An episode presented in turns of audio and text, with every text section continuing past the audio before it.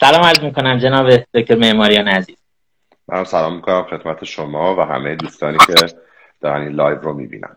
خیلی خوشحال هستیم که امروز در خدمت شماییم. آقای دکتر امروز شنبه 11 بهمن ماه 1399 به همت مؤسسه فرهنگی صدانت و با همکاری کانون دوستداران گیشا قرار شده که در خدمت جناب آقای دکتر معماریان متخصص حیات وحش و دانش آموخته دامپزشکی از دانشگاه تهران باشیم تا در ارتباط با یکی از موضوعاتی که به نوعی همه ما شهروندان باهاش مواجه هستیم با هم گفتگو بکنیم.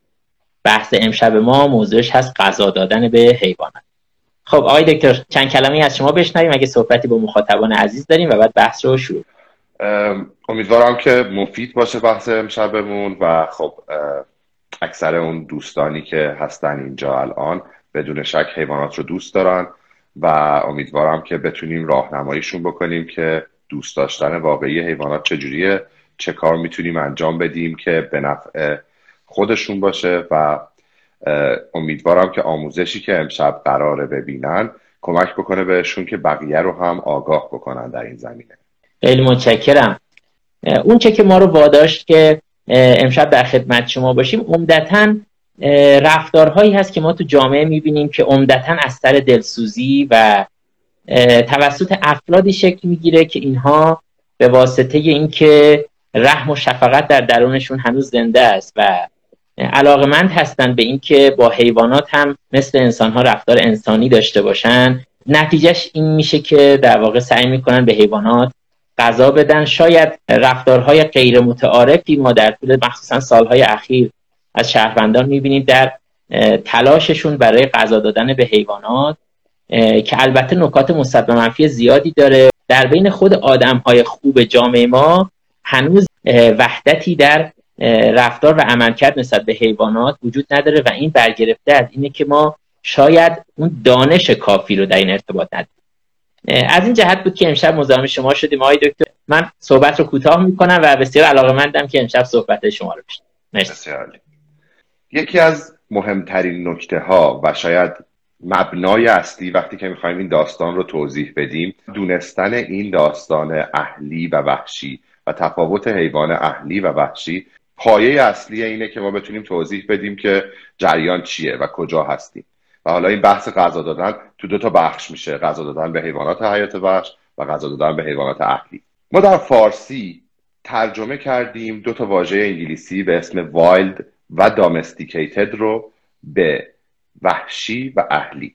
ولی بعضا و معمولا به اشتباه تعریف می‌کنن یعنی ما فکر می‌کنیم حیوان وحشی حیوانی هست که پرخاشگر گاز می‌گیره می‌زنه می‌کشه نمی‌دونم اینجوریه. و حیوان اهلی حیوانی هست که همراهمونه. نازش می‌تونیم بکنیم دست بزنیم بهش. پرخاشگری نمی‌کنه. در حالی که این تعریف تعریف کاملا اشتباهیه. wild یا حیوان wildlife یا حیوان حیات وحش یا همون چیزی که ما بهش میگیم حیوان وحشی حیواناتی هستن طبیعی تکامل در طول میلیون ها سال در طبیعت با انتخاب طبیعی به وجود اومدن و الان چرخه های طبیعی زیستی رو در طبیعت تشکیل دادن. چرخه هایی که یک تعادلی در طول این میلیون ها سال به دست آوردن و در اون تعادل شکار وجود داره شکارچی وجود داره. یه حیوانی ممکنه که سررده این چرخه ها باشه یه حیوانی ممکنه پایین تر باشه و این چرخه ها در یک تعادل طبیعی بودن.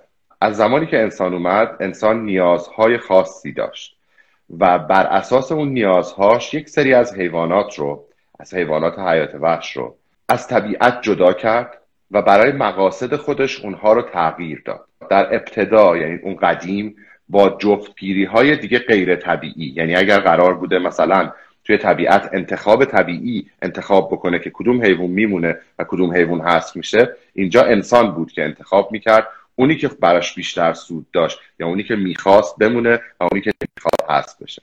و بعد کم کم با پیشرفت علمی انسان شروع شد تغییرات ژنتیکی اصلاح نژاد و کارهای ژنتیکی روی اینها انجام دادن. و خب اون وقت دیگه جفتگیری های انتخابی انسان منجر شد به اینکه حیواناتی به وجود بیان که ما به اون حیوانات میگیم حیوانات دامستیکیتد یا حیوانات اهلی سازی شده. این گونه ها دیگه در طبیعت وجود نداشتند و گونه های جدیدی هستند که انسان ها برای مقاصد خودشون اونها رو به وجود آوردن. مثل گاو مثل گوسفند مثل اسب مثل الاغ مثل مرغ مثل خروس مثل سگ و مثل گربه.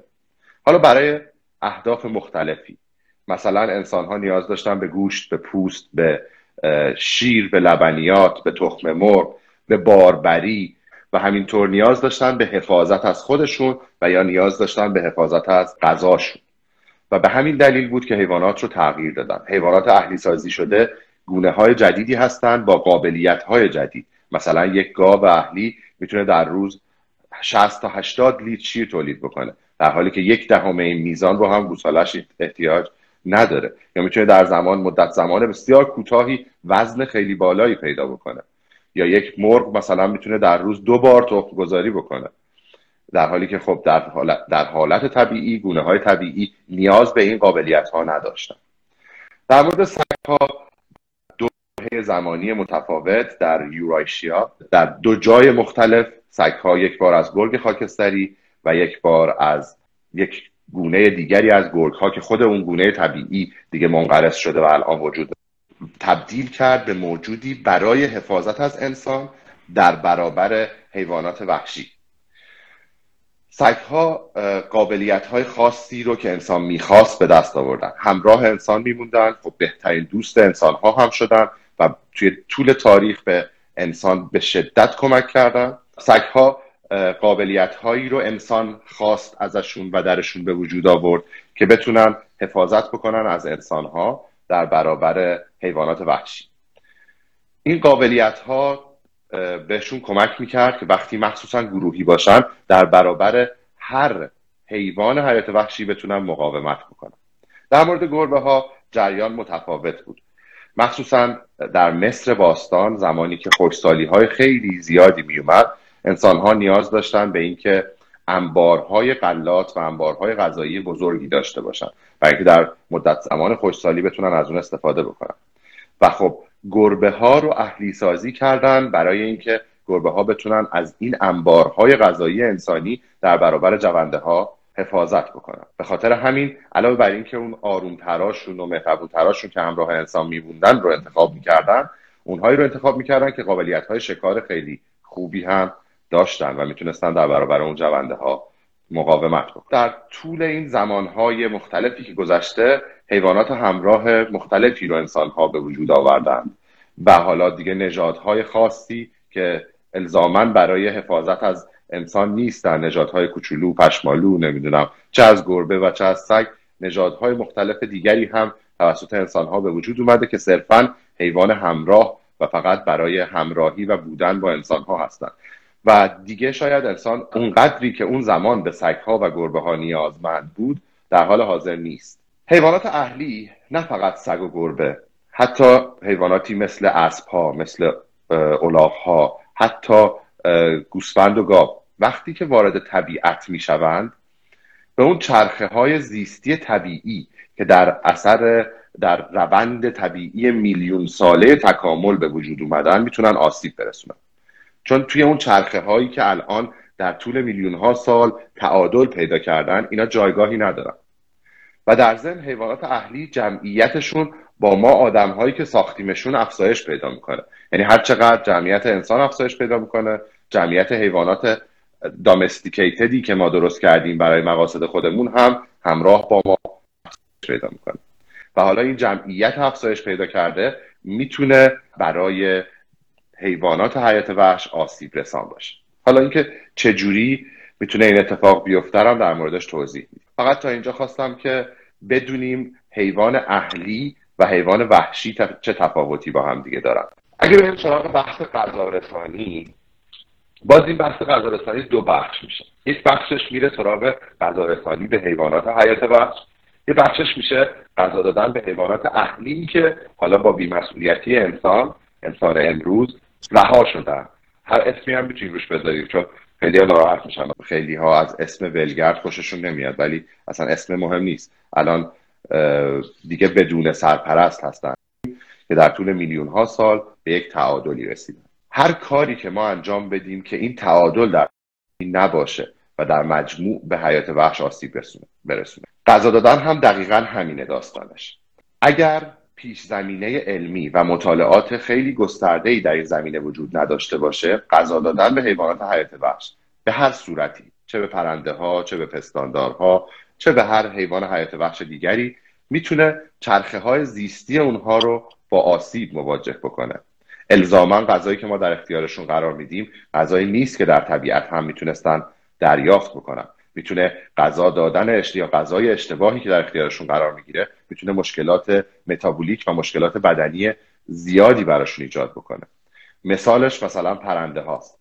ما خیلی وقتا فکر می‌کنیم اگر ته سفرمون و نون خشکمون و نمی‌دونم یا دانه های مختلفی رو تهیه بکنیم و به پرنده ها بدیم پشت پنجرهمون بذاریم این لطفه در حق اونها در حالی که اینطور نیست. که میان و از این تغذیه می‌کنن علاوه بر اینکه ممکنه جیره طبیعی غذاییشون رو دریافت نکنن علاوه بر اون کلونی های غیر طبیعی تشکیل میدن. یعنی اگه قرار نبوده یه تعدادی پرنده یک جا جمع بشوند حالا میان یک جا جمع میشن. تعارض و اون مشکلات بین گونهی هم بینشون پیش میاد و درگیری های بین گونهی هم بینشون بیشتر پیش میاد. انتقال بیماری هم بینشون بیشتر میشه. قرار نبوده اینها بیان همه جمع بشن یک جا روی هم دیگه. و این اتفاق میفته و انتقال بیماری هم بیشتر میشه. این در مورد همه حیوانات حیات وحش صادقه. غذا دادن به حیوانات حیات وحش با مطالعات و پیش زمینه های علمی بسیار زیاد در شرایط بسیار خاص توسط دانشمندا و محققین این حوزه در یک جای خاصی ممکنه توصیه بشه. مثلا ببینن به واسطه کارهای انسان یا به واسطه خوشسالی یا هر دلیل دیگه ای منابع غذایی در یک مدت زمان محدودی به شدت برای فلانگونه کم شده.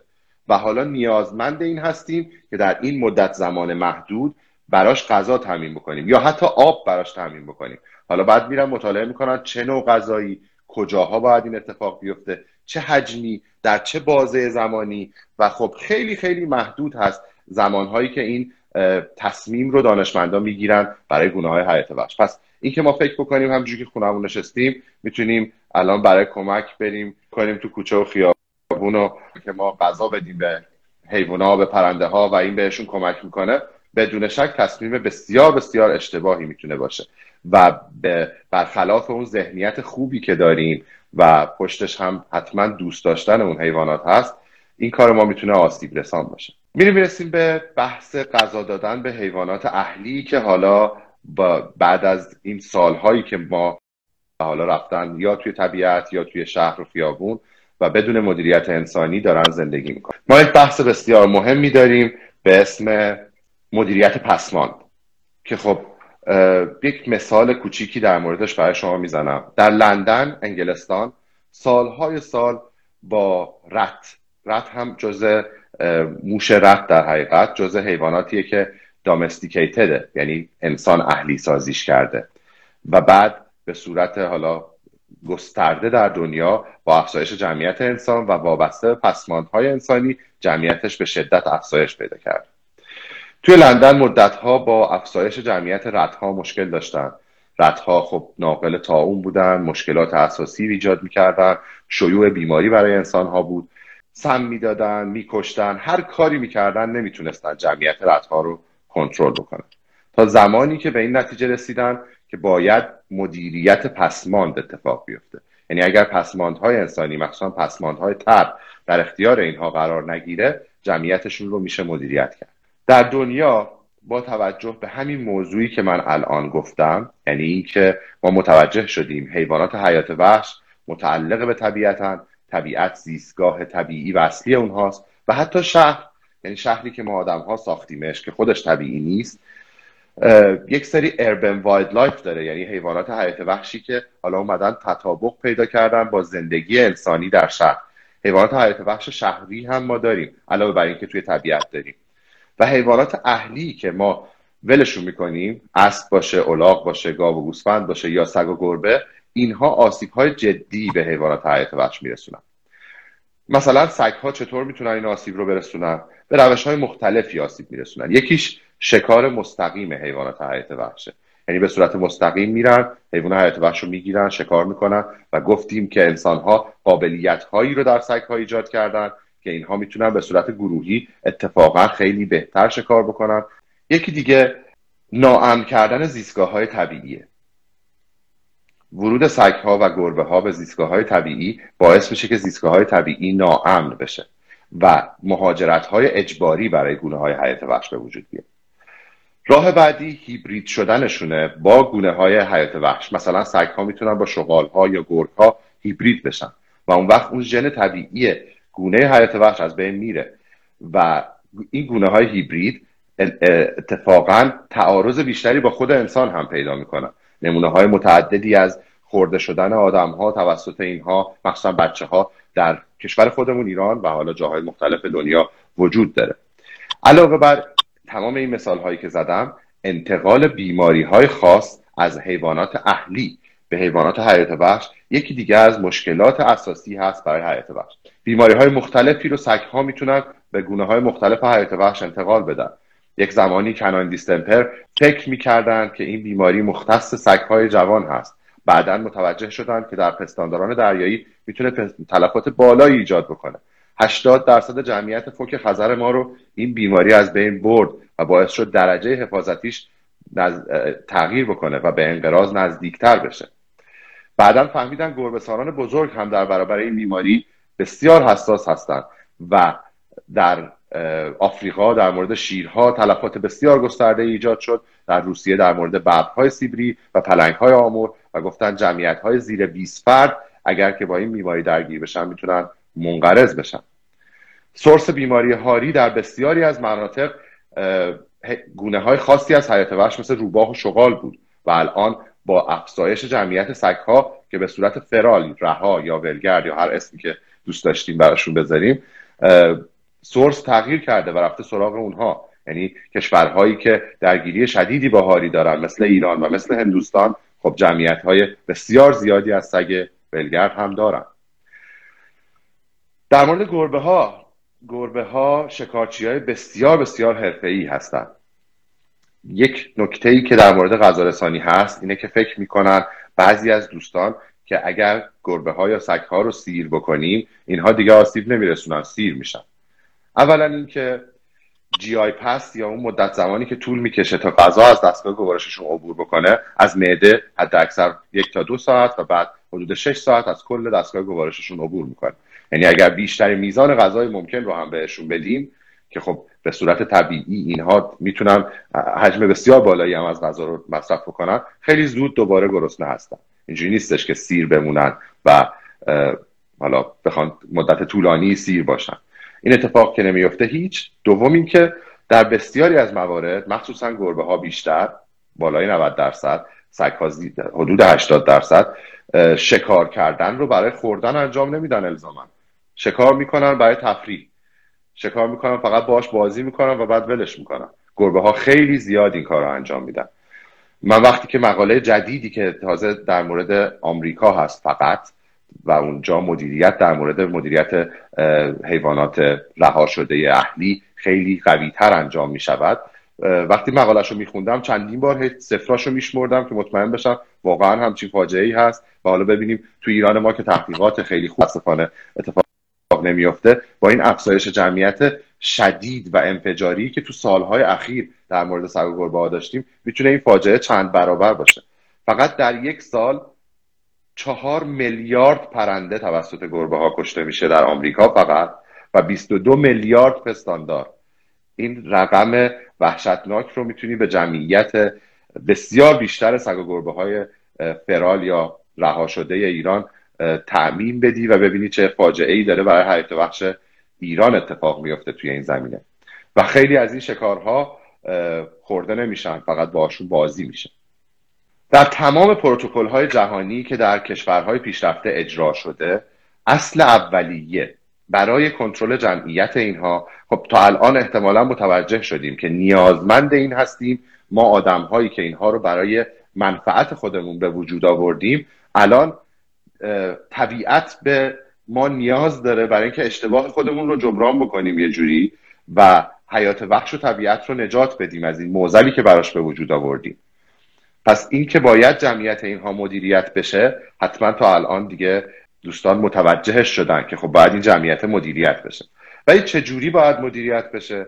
پایه اصلی در تمام پروتکل های جهانی در کشورهای پیشرفته که موفق به کنترل جمعیت بودن مثلا در سوئد سوئیس یا نروژ دیگه شما و گربه ولگرد نمی‌بینی و سالهاست که موفق به مدیریت شدن.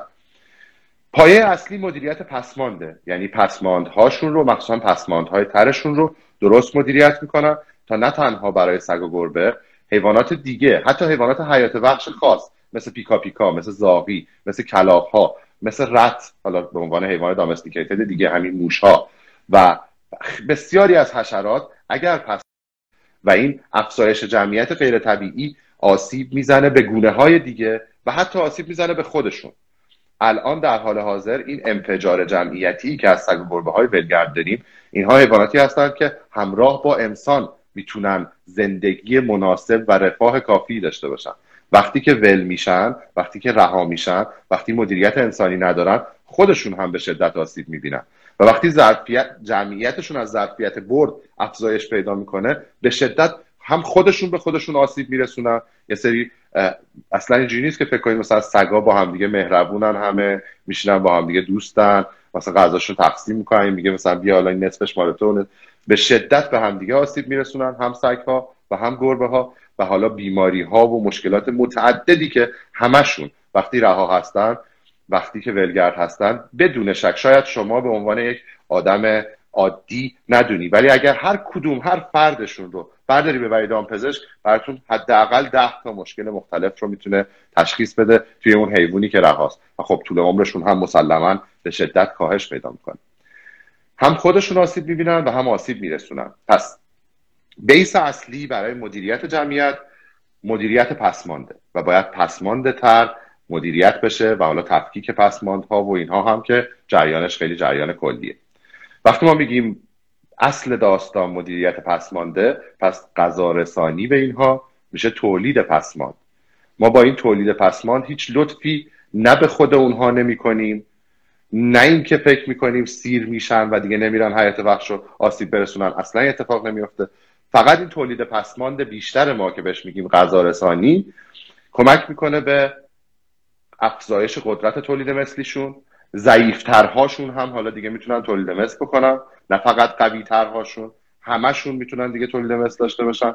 افزایش تولید مثلشون افزایش توانشون برای شکار و افزایش بیرویه جمعیتشون. پس این کاری که ما داریم می‌کنیم دقیقا داریم جمعیت بیچاره ها درست اگر درست به داستان فکر بکنیم متوجه خواهیم شد که این کار که اسمش رو می‌ذاریم غذا رسانی آسیب رسوندن هم به خود حیوانات اهلی رها شده هست. هم به طبیعت و حیات وحش به شدت. در مقالات علمی روز دنیا داره ذکر میشه. فقط کافیه سرچ کنید. فرال داگ major threat for the wildlife. دارن تبدیل میشن به مشکل اصلی یعنی تخریب زیستگاه شکار بیرویه از بین رفتن منابع غذایی تکه تکه شدن زیستگاه. همه اینها اومده زیر رده وجود سگ و گربه ولگرد در طبیعت قرار گرفته.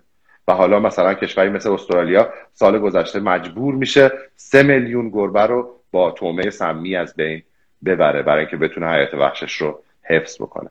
این اتفاقیه که توی ایران با توجه به اینکه متاسفانه بخشی از مسئولین دوست دارن رو موج مردم سوار باشن و هیچ کس آگاهی نمیده به مردم این اتفاق ممکنه با فاجعه خیلی بزرگتری روبرو بشه. چون در حال حاضر هیچ برنامه مدیریتی خیلی جدی. هیچ برنامه مدیریتی برای مدیریت جمعیت سگها و گربه های ولگرد در ایران وجود نداره و این جمعیتی که داره روز به روز چندین برابر میشه یه زمانی تبدیل میشه به معزلی که اون وقت دیگه یک فاجعه انسانی حیوانی به وجود میاد برای کنترل کردنش. مرسی آقای دکتر. بسیار نکات خوبی رو اشاره کردید. من همزمان با صحبت شما که نوت برمی داشتم یه سری از آموزه های سنتی خودمون رو به یاد می آوردم که به عنوان مثال یادم وقتی که ما غذایی میخوردیم که استخون و گوشت و اینا داشت مثلا می‌گفتن اون یه ذره گوشتایی که به استخون چسبیده رو نخورید. اونا سهم گربه هاست یا اونا سهم سگاست و این آموزه یکی از آموزه هایی بود که با یه background خیلی حیوان دوستانه باید گفت اینجا در واقع. به ما آموزش داده شد و وقتی که مثلا ما می‌خوایم تنگ سفره رو دور بریزیم می‌گفتن نه نه نه اینو صد آشغال نریزید. این واسه پرنده هاست اینو زیر درخت بریزید. این چیزایی که تو ذهن ما خیلی تازه زحمت هم داشتین کارا دیگه. نریزیم سطل آشغال بریم مثلا بریزیم پای درخت. بود که به نظر میاد که باید یه تجدید نظری توی بعضی از این آموزه ها داشته باشیم. تو این مورد اگه یه توضیح مختصری بفرمایید. ببین نکته اصلی اینه که ما دقت نکردیم به, به یک اصلی و اونم این که طبیعت بدون ما هم وجود داشته. ما هستیم که وارد طبیعت میشیم و طبیعت رو اون چرخه های طبیعی رو اختلال توشون ایجاد می‌کنیم. باستی حواسمون باشه که اختلال ایجاد کردن فقط کشتن حیوانه مستقیم نیست. ممکنه غیر مستقیم با غذا دادن بکشیمش. باید حواسمون باشه که چرخه طبیعی به ما نیازمند نبوده از اول. و حالا ما یه سری موجود جدید هم ایجاد کردیم. این موجودات جدید اینها هم دیگه جایی تو طبیعت نداشتن و نبودن در طبیعت. و حالا این موجوداتی که ما برای منافع شخصی برای غذا داشتن و حفاظت کردن از همون و سوارشون شدن و بار بردن برامون درست کردیم این موجودات جدید توی طبیعت می‌تونن تعادل رو از بین ببرن. همونطور که یک گونه حیات وحش رو اگر از زیستگاه طبیعی خودش برداری ببره یه زیستگاه دیگه می‌تونه به عنوان اینویسیو اسپیشس یا گونه مهاجم آسیب بزنه به حیوانات بومی خود اون زیستگاه. دقیقا وارد کردن یه حیوان جدید هم به طبیعت می‌تونه آسیب جدی برسونه. این آموزه های قدیمی که ما داریم توی اون زمان خودشون شاید مثلا اگر که مثلا 200 سال پیش رو صحبت بکنیم با توجه به جمعیت انسان ها در 200 سال پیش و میزان پسماندی که آدم ها تولید می‌کردن اون زمان جمعیت سگ و گربه ها و حیوانات اهلی دیگه ای که همراه با آدم ها جمعیتشون افزایش پیدا می‌کنه انقدر زیاد نبود که بشه اینجوری در موردش صحبت کرد که تا این حد خطرناکه و خب بهش فکر هم نمی‌شد که اینها می‌تونه خطرناک باشه. ولی با افزایش جمعیت انسان مخصوصا بعد از صنعتی شدن انسان یعنی بعد از انقلاب صنعتی و افزایش جمعیت خیلی شدیدتر آدم ها اینها هم جمعیتشون به شدت افزایش پیدا کرد. و حالا این جمعیت رو به فوران که وابسته به پسماندهای انسانی هم بودن تبدیل شدن به دشمن اصلی برای گونه هایی که در طبیعت در طول میلیون ها سال تکامل بودن هستند و در اون تعادله وجود داشتن. اینها وارد شدن و دارن جای اونها رو می‌گیرن. خیلی از مقالات علمی روز دنیا داره در مورد این صحبت می‌کنه. میگن که آیا حیات وحش در آینده تبدیل به سگ و گربه میشه؟ یعنی دیگه ما حیوان حیات وحشی نخواهیم داشت و فقط سگ و گربه خواهیم داشت. این یه سوال کلیه که اگر مخصوصا کشورهایی مثل ما اصول علمی رو رعایت نکنیم حتما این اتفاق در آینده نه چندان دور خواهد افتاد. گونه که پشت سر من هست یوز پلنگ آسیاییه. آخرین زیستگاهش ایرانه. یعنی فقط در ایران ما مونده و شاید کمتر از سی تا دونه ازش باقی مونده باشه. و در طول فقط ده سال بیش از ده فردش رو که تازه ما دیدیم. یعنی خب وقتی سگ ها می‌کشن ما نمی‌بینیم معمولا. بیش از ده فردی که تازه ما متوجه شدیم رو سگ ها کشتن. خودشون به تنهایی می‌تونن باعث انقراض کمیاب ترین گربسان دنیا بشوند بعضی فکر کنن یوز پلنگی که سگ بزنتش مثلا دستا به درد نمی‌خواد بزن منقرض یوز پلنگ ها سرعت بسیار زیادی برای مدت زمان خیلی کوتاهی دارن و خیلی زود خسته میشن در حالی که سگ ها توی گروه دنبالشون می‌کنن خسته نمیشن بسیار قدرتمندتر هستن وقتی مخصوصا پک هستن و گروه هستن می‌تونن آسیب جدی برسونن. متشکرم. آقای دکتر یه سوال دیگه که مطرحه اینه که آیا مواردی که شما فرمودین اینا موارد قطعی و همیشگی هستند و یا اینکه در بعضی شرایط غذا دادن به حیوانات خوبه. مثلا خب بسیار از انجیو ها و گروه های خیریه رو احتمالا صفحاتش دنبال بکنیم. می‌بینیم که مثلا وقتی که برف میاد دوستان پست می‌ذارن که پرنده ها رو فراموش نکنیم براشون دونه بریزیم. اینا از دست میرن و اینها. آیا اینها هم جز همون آموزه های اشتباهه یا نه؟ بدون شک همینطوره. اولش توضیح کوچیکی در این مورد دادم. ببینید این, این چیزی که من گفتم یه فکت کامله برای تمام شرایط مگر نقضش کی ثابت میشه که محققین این کار و دانشمندهای حیات وحش برن یه جایی مطالعه بکنن ببینن که در شرایط خاصی مثلا یه زیستگاهی به واسطه خرابکاری های آدم یا به واسطه خوشسالی چندین ساله این زیستگاه منابع غذاییش رو برای گونه X مثلا فلان پرنده از دست داده. و این پرنده ممکنه که تحت تاثیر قرار بگیره توی این زمان. حالا برای یک مدت زمان کوتاهی تا اون موزله حل بشه خوشسالی از بین بره یا اون مشکلی که انسان ایجاد کرده از بین بره تصمیم می‌گیرن که غذا رسانی برای اون گونه خاص به صورت خاص اتفاق بیفته. و بعد میرن مطالعه می‌کنن می‌بینن که خب باید این غذا مثلا بایستی انقدر درصد حشره داشته باشه این حشرات باید توش باشه. بعد نه اینکه بریم مثلا غذا رو کپه بریزیم یه جا. اینها توی طبیعت که هستن از مثلا فاصله های مختلف اینجوری غذا رو تعمین می‌کنن. غذا رو کجاها باید برشون بذاریم؟ فعالیت بدنیشون جبران بشه. اشتباهی کلونی نشن. گونه های دیگه نیان از این استفاده بکنن آسیب ببینن. و این یه مطالعه خیلی جدی احتیاج داره که میگم در موارد بسیار محدودی در دنیا صورت می‌گیره این اتفاق. ولی اینکه ما بگیم هر سال آقا برف اومد. مردم بدوید برید حج دارید بریزید تو کوچه برای پرنده ها این مسلما یک اشتباه خیلی بزرگه در حق همون حیوانات که ما فکر می‌کنیم داریم بهشون لطف می‌کنیم. مرسی. آقای دکتر فرض کنیم که همین الان شما رئیس جمهور مملکتین یا نه؟ مثلا حتی شهردار تهرانی و می‌خواین این موضوع رو جمع و جورش بکنید گام به گامش چیه؟ کدوم سازمان ها درگیر این موضوع هستن و باید وظیفهشون انجام بدن؟ و غیر از سازمان ها انجیو ها چه نقشی می‌تونن داشته باشن؟ ما مردم عادی چه نقشی می‌تونیم داشته باشیم؟ ببین ما خوشبختانه یا بدبختانه همیشه استفاده کننده از علمیم. خیلی بعید و محدود زمانهایی که ما توی ایران علم رو می‌سازیم. ما همیشه علم رو ازش استفاده کردیم. بقیه ساختن ما ازش بهره بردیم. و میگم خیلی خیلی کم اتفاق افتاده که ما خودمون بسازیم علمو.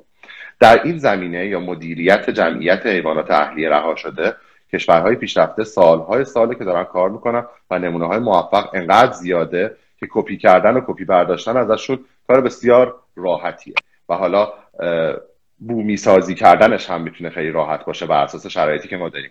پروتکل های بین المللی خیلی روشن هست توی این زمینه. و خب مهمترین و یکی از اصلی ترین, ها، اصلی ترین های داستان مدیریت پسمانده اگر من می‌تونستم کاری انجام بدم. مسلما اولین کاری که بایستی انجام می‌شد برای این داستان این بود که تا جایی که میشه پسماند رو درست مدیریت بکنم.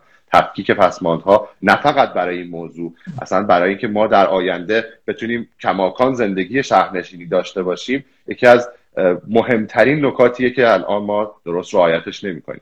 این مدیریت پسمان جزء اولین کارهایی بود که انجام می‌شد. بعد از اون بهش میگن responsible owner. یعنی سگ های صاحبدار رو. حالا چه سگ اسمشو بذاریم گله چه سگ نگهبان هر سگ هر نوعی که سگ صاحبدار بود. حتما بایستی این سگ ها عقیم بشن. حتما بایستی که تحت مراقبت های دامپزشکی کامل باشن مراقبت های بهداشتی کامل رو داشته باشن. owner ها یا اون صاحب هاشون باید responsibility داشته باشن. یعنی مسئولیت پذیری نسبت به اون سگ.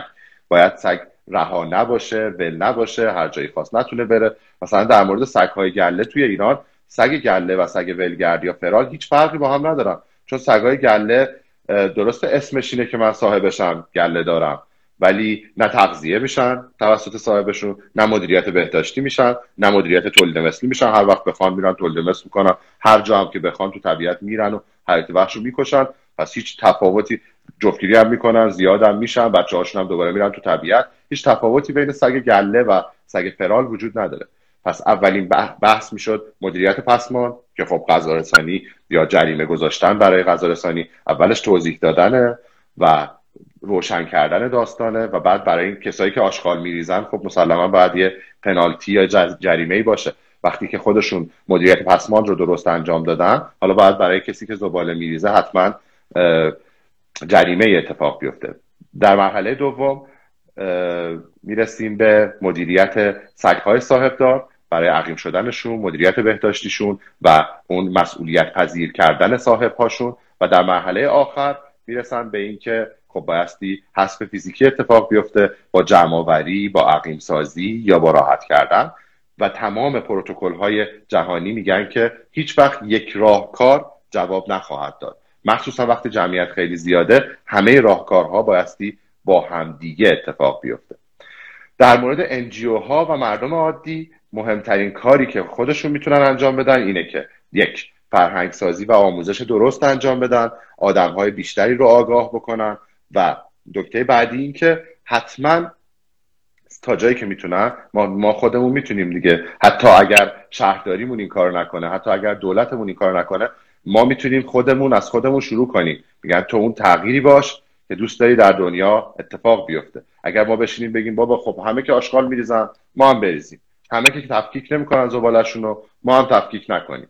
نه ما باید تغییر رو اون وقت از خودمون شروع بکنیم. سعی کنیم زباله کمتر تولید بکنیم زباله تر کمتر تولید بکنیم. سعی کنیم تفکیک زباله بکنیم. سعی کنیم توی این روند کمک بکنیم به اینکه هم شهرمون شهر بمونه هم حیات وحشمون سالم بمونه و هم حیوانات اهلی همراه با ما به عنوان صاحب هاشون سالم خوشحال بتونن زندگی بکنن. نه به صورت ولگر و آسیب رسان به خودشون و به حیوانات حیات وحش. مرسی آقای دکتر. یه نکته مهمی رو اشاره کردیم اونم بحث حذف فیزیکی بود. اینو یه مقدار بیشتر توضیح می‌دید؟ یعنی ما متوجه شدیم که در گام اول خوبه که مدیریت پسماند انجام بدیم. اونهایی که خودشون سگ دارن یا گربه دارن عقیم سازی رو در واقع انجام بدن. ولی برای اون بخشی از سگا و گربه هایی که رها هستن که تعدادشون بیشمار تو این شهر اینها رو این حذف فیزیکیشون دقیقا یعنی چی؟ یعنی باید چیکارشون کرد؟ حذف فیزیکی راهکارهای مختلفی داره. یکیش جمعآوری و زندگیریه.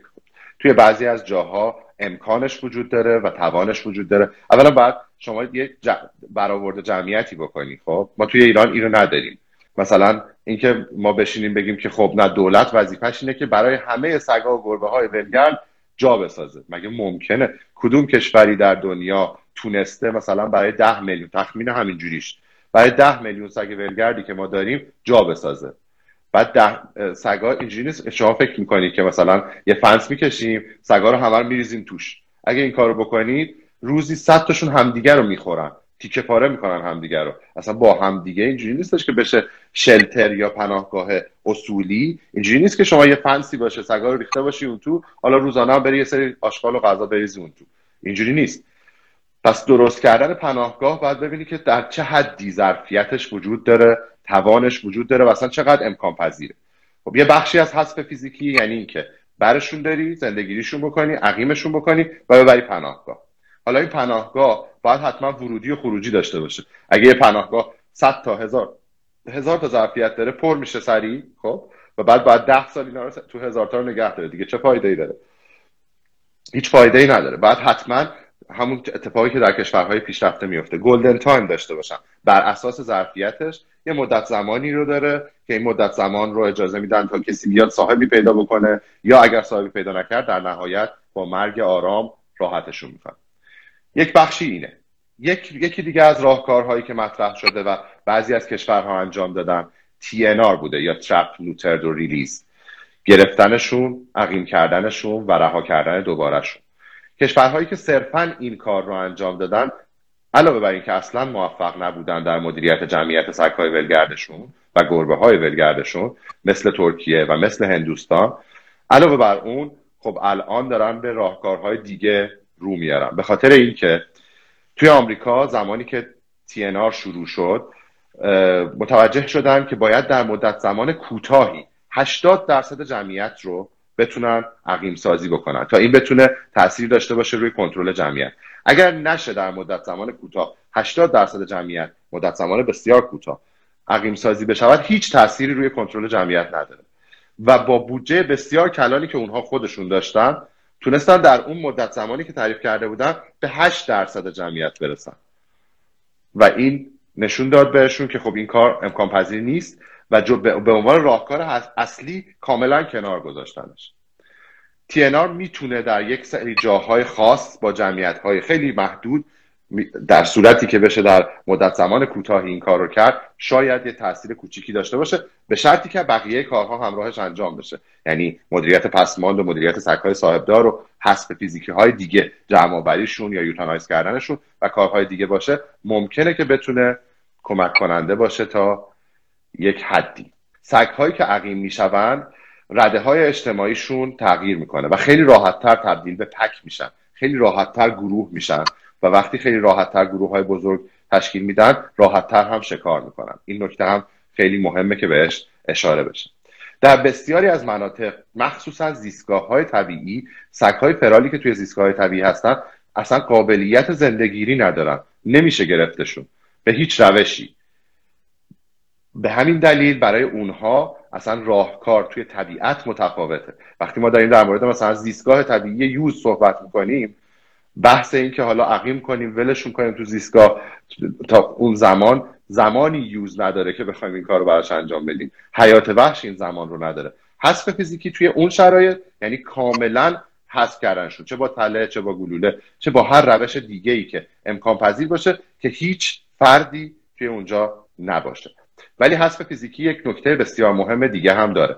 اگر که همراه با سایر راهکارها نباشه اگر سورس های ورودی کنترل نشوند. شما از اینجا که سگ رو بکنی انقدر اطراف سگ های دیسپرس هست. به ما جمعیتمون جمعیت سگ گربهمون الان داخل شهر اشباهه.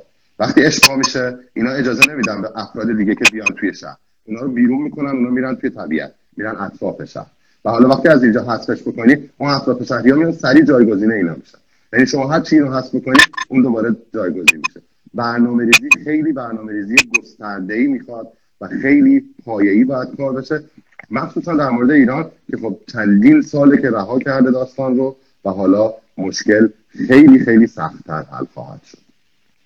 خب دوستانی که پرسیدن که live ا save میشه بله live ا همه save میشه.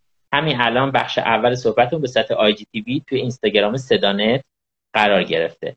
این بخش دوم هم قرار می‌گیره. پیشنهاد می‌کنم که live های قبلی صدانت رو هم یه سری بزنید و نگاه بکنید. موضوعات اجتماعی بسیار جالبی توی صفحه صدانت هست. خب آقای دکتر اگه از مواردی که مد نظرتون بود ارائه بکنید در حد 20 دقیقه دیگه ما وقت داریم که خدمت شما باشیم و بعد اختصاص داره به پرسش و پاسخ. من فکر می‌کنم که توضیحات کلی رو خیلی البته خیلی کلی توضیح دادم و اون پایه اصلی داستان رو اگر که دوستان بگیرن دیگه بقیهش خیلی ساده است و فهمیدنش هم خیلی کار ساده ای میشه. و امیدوارم که شما ما و همه اون دوستانی که الان دارن متوجه این داستان میشن بتونیم افراد بیشتری رو آگاه بکنیم. اگر افراد بیشتری آگاه بشوند مسلما این کمکی که قرار ما به حیات وحش بکنیم امکانش بیشتر خواهد شد. الان دو بخش از آدم ها هستند که این کار غذارسانی یا حالا دیگه الان ما متوجه شدیم تولید زباله رو دارن انجام میدن. یه بخشی خب ما آدم هایی هستیم که منم قبلا جزوشون بودم بدون شک که آگاه نیستیم نسبت به اشتباهی که داریم انجام میدیم و فکر می‌کنیم داریم کمک می‌کنیم و داریم لطف می‌کنیم ولی اینطور نیستش. ولی متاسفانه یه بخش دیگه ای به وجود اومده در این جامعه ای که بهش میگن جامعه حامیان حیوانات یا حمایت از حیوانات و اونهایی هستن که افرادی هستن که متاسفانه این داستان براشون سود کلانی داره.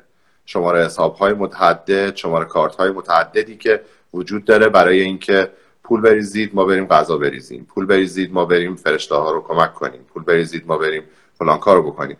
این افراد افرادی هستن که نمیشه آگاهشون کرد.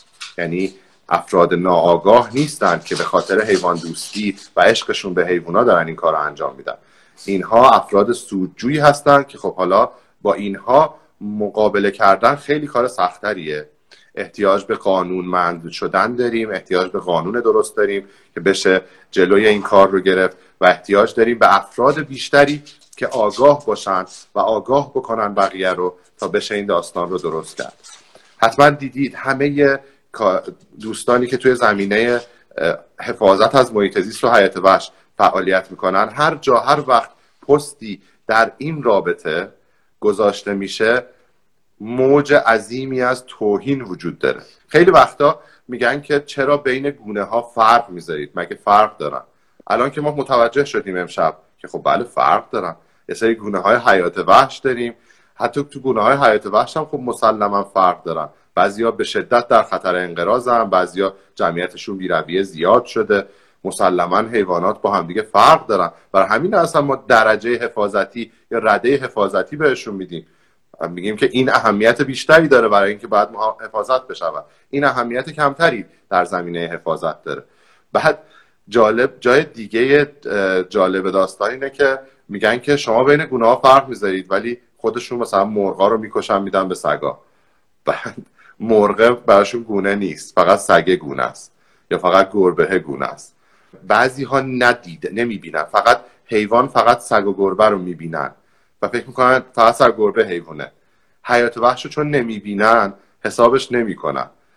و هر چقدر هم مقاله علمی داستان علمی تعریف بکنی که خب آقا اینا علمیه دانشمندا گفتن. من نگفتم ما که مثلا فکر کنید من با, با شهرداری قرارداد دارم. مثلا شهرداری گفته که باید تو بیا این حرفا رو بزنی.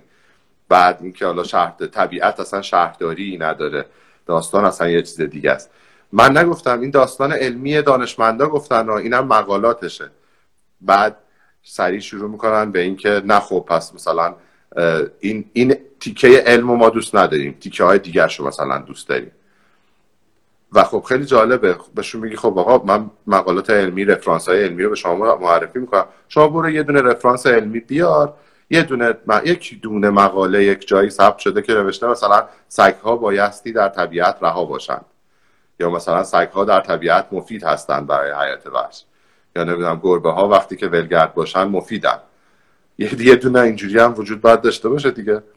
نکته اولیه اصلی رو اگر که برای طرفمون روشن نکنیم بقیه بحث سخت میشه. و اونم اینه که حیوان اهلی با حیوان حیات وحش چه فرقی داره؟ و چرا حیوانات حیات وحش مهمن؟ و حیوانات اهلی جاشون کجاست؟ جاشون پیش ماست. من خودم از زمانی که یادمه سگ داشتم و هنوزم دارم و خیلی هم دوستش دارم و دوست دارم سگا رو. ولی خب جای سگا تو خونه است. اگه سر جاشون نباشن آسیب میرسونن. مرسی آقای دکتر. اتفاقا دیروز که ما این پستا رو گذاشته بودیم و یه استوری هم گذاشته بودیم که دوستان ندارشون رو بدن این بحث بین چند تا از در واقع دیدگاه ها وجود داشت که جای حیوان تو خونه نیست. حیوان جاش بیرون خونه است. الان باز دوباره من یه چیزی برعکس این رو از شما شد که فرمودین سگ جاش تو خونه است. اینم اگه ممکنه برامون توضیح بدید جای حیوانات اهلی پیش آدم هاست. ما حیوانات اهلی رو درست کردیم برای منفعت خودمون برای اینکه همراه ما باشن. جای حیوانات اهلی هیچ جای دیگه نیست. حیوان اهلی که ما ساختیمش نمی‌تونه تو طبیعت باشه.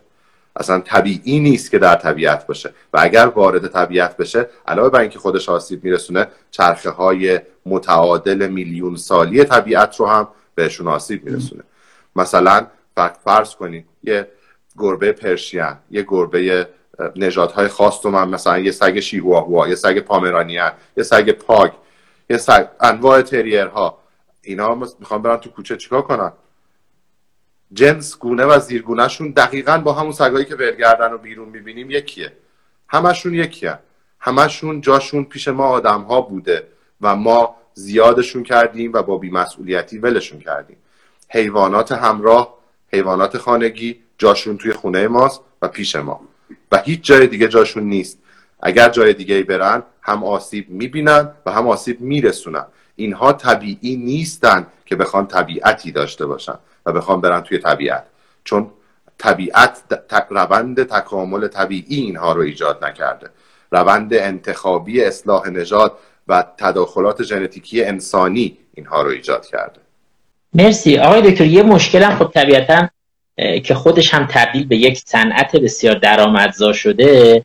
به حال دستکاری کردن این حیوانات به لحاظ ژنتیکی و در واقع ماشینی کردن اونهاست. نمی‌دونم اینها رو چطور میشه با هم دیگه جمع کرد. از طرفی ما مثلا سگ ها رو دوست بکنه سگ نگه میداریم ولی از طرفی همین دوست داشتن سگ ها یه جورایی مشوق این صنعت تولید حیوانات ماشینی میشه.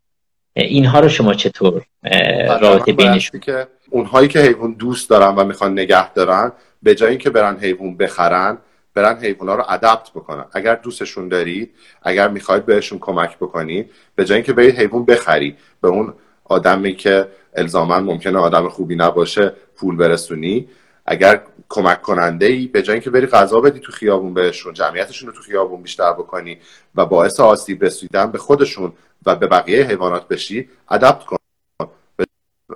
وقتی که پناهگاه های درست وجود داشته باشه و وقتی اون زمان طلایی برای حیوانات باشه اتفاقا این تشویق می‌کنه آدم ها رو که اگر دوستشون داری برو از پناهگاه بگیرشون سرپرستیشون رو قبول کن و نگهداری بکن ازشون. این میشه دوست داشتن اون حیوانه نه ول کردنش و زیاد کردنش در حالتی که ولگرده اون میشه مشکل براش ایجاد کردن. آقای دکتر یه چند تا سوال دوستان مطرح کردم و یه نگاهی انداختم یکی از دوستان پرسیده که مشخصا گربه ها به کی آسیب می‌زنن و چرا نباید بهشون غذا بدیم؟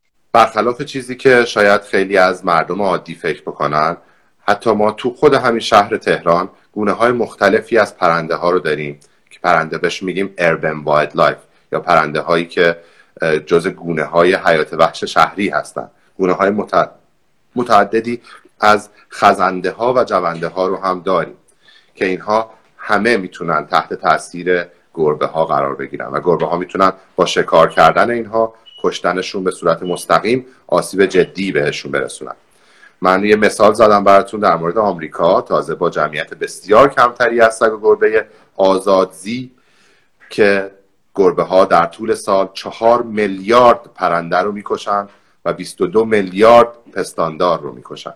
این یک واقعیت علمیه که خب می‌تونید توی مقالات علمی متعدد ببینید و باعث شد که در استرالیا مجبور بشن سال گذشته سه میلیون گربه آزادزی ولگرد رها بدون مدیریت بدون صاحب هر جوری دوست داریم اسمشو بذاریم رو مجبور بشن با سم با تومه سمی راحت بکنن.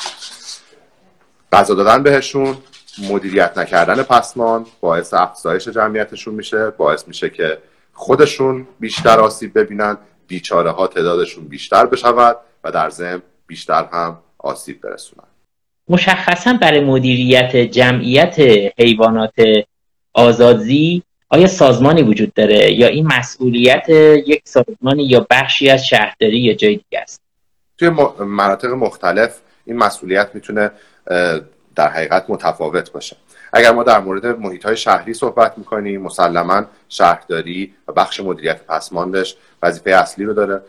وزارت بهداشت منابع طبیعی و سازمان محیط زیست هر ستاشون به همراه سازمان دامپزشکی به, به عنوان بخشی برای کنترل بیماری های مشترک.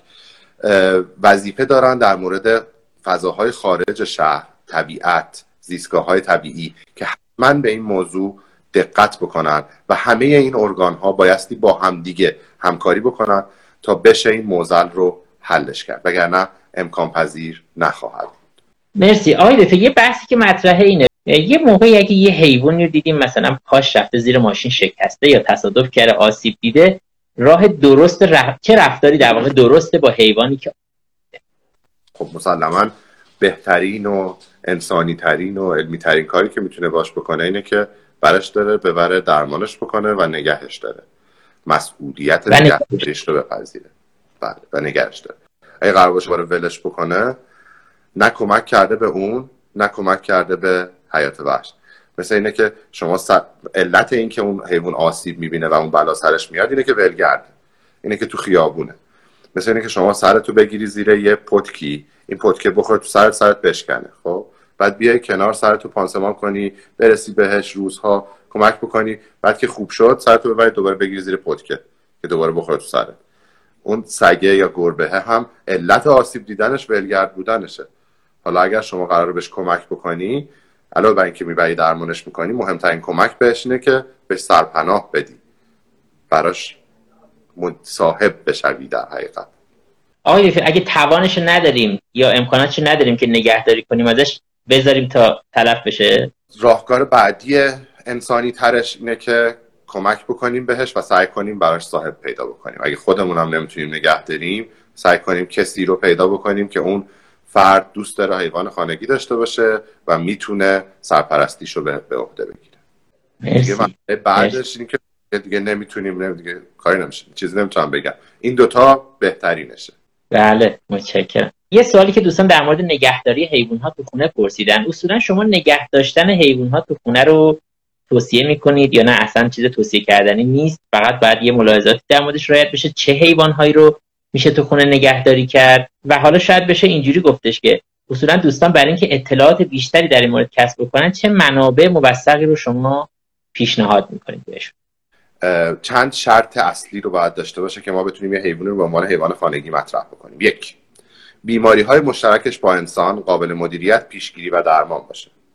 مثال نقضش انواع میمون هاست مثلا میمون های رزوسی که متاسفانه شما الان می‌بینید بعضی ها نگهداری می‌کنن بیماری های مشترکشون با انسان بسیار بسیار زیاده.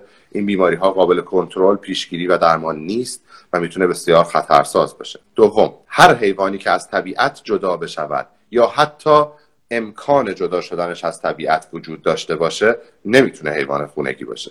یعنی هیچ حیوان حیات وحشی هیچ حیوان حیات وحشی که تعریف کردیم حیوانات حیات وحش یا حیوانات وحشی چی هیچ حیوان حیات وحشی نمی‌تونه حیوان خونگی باشه.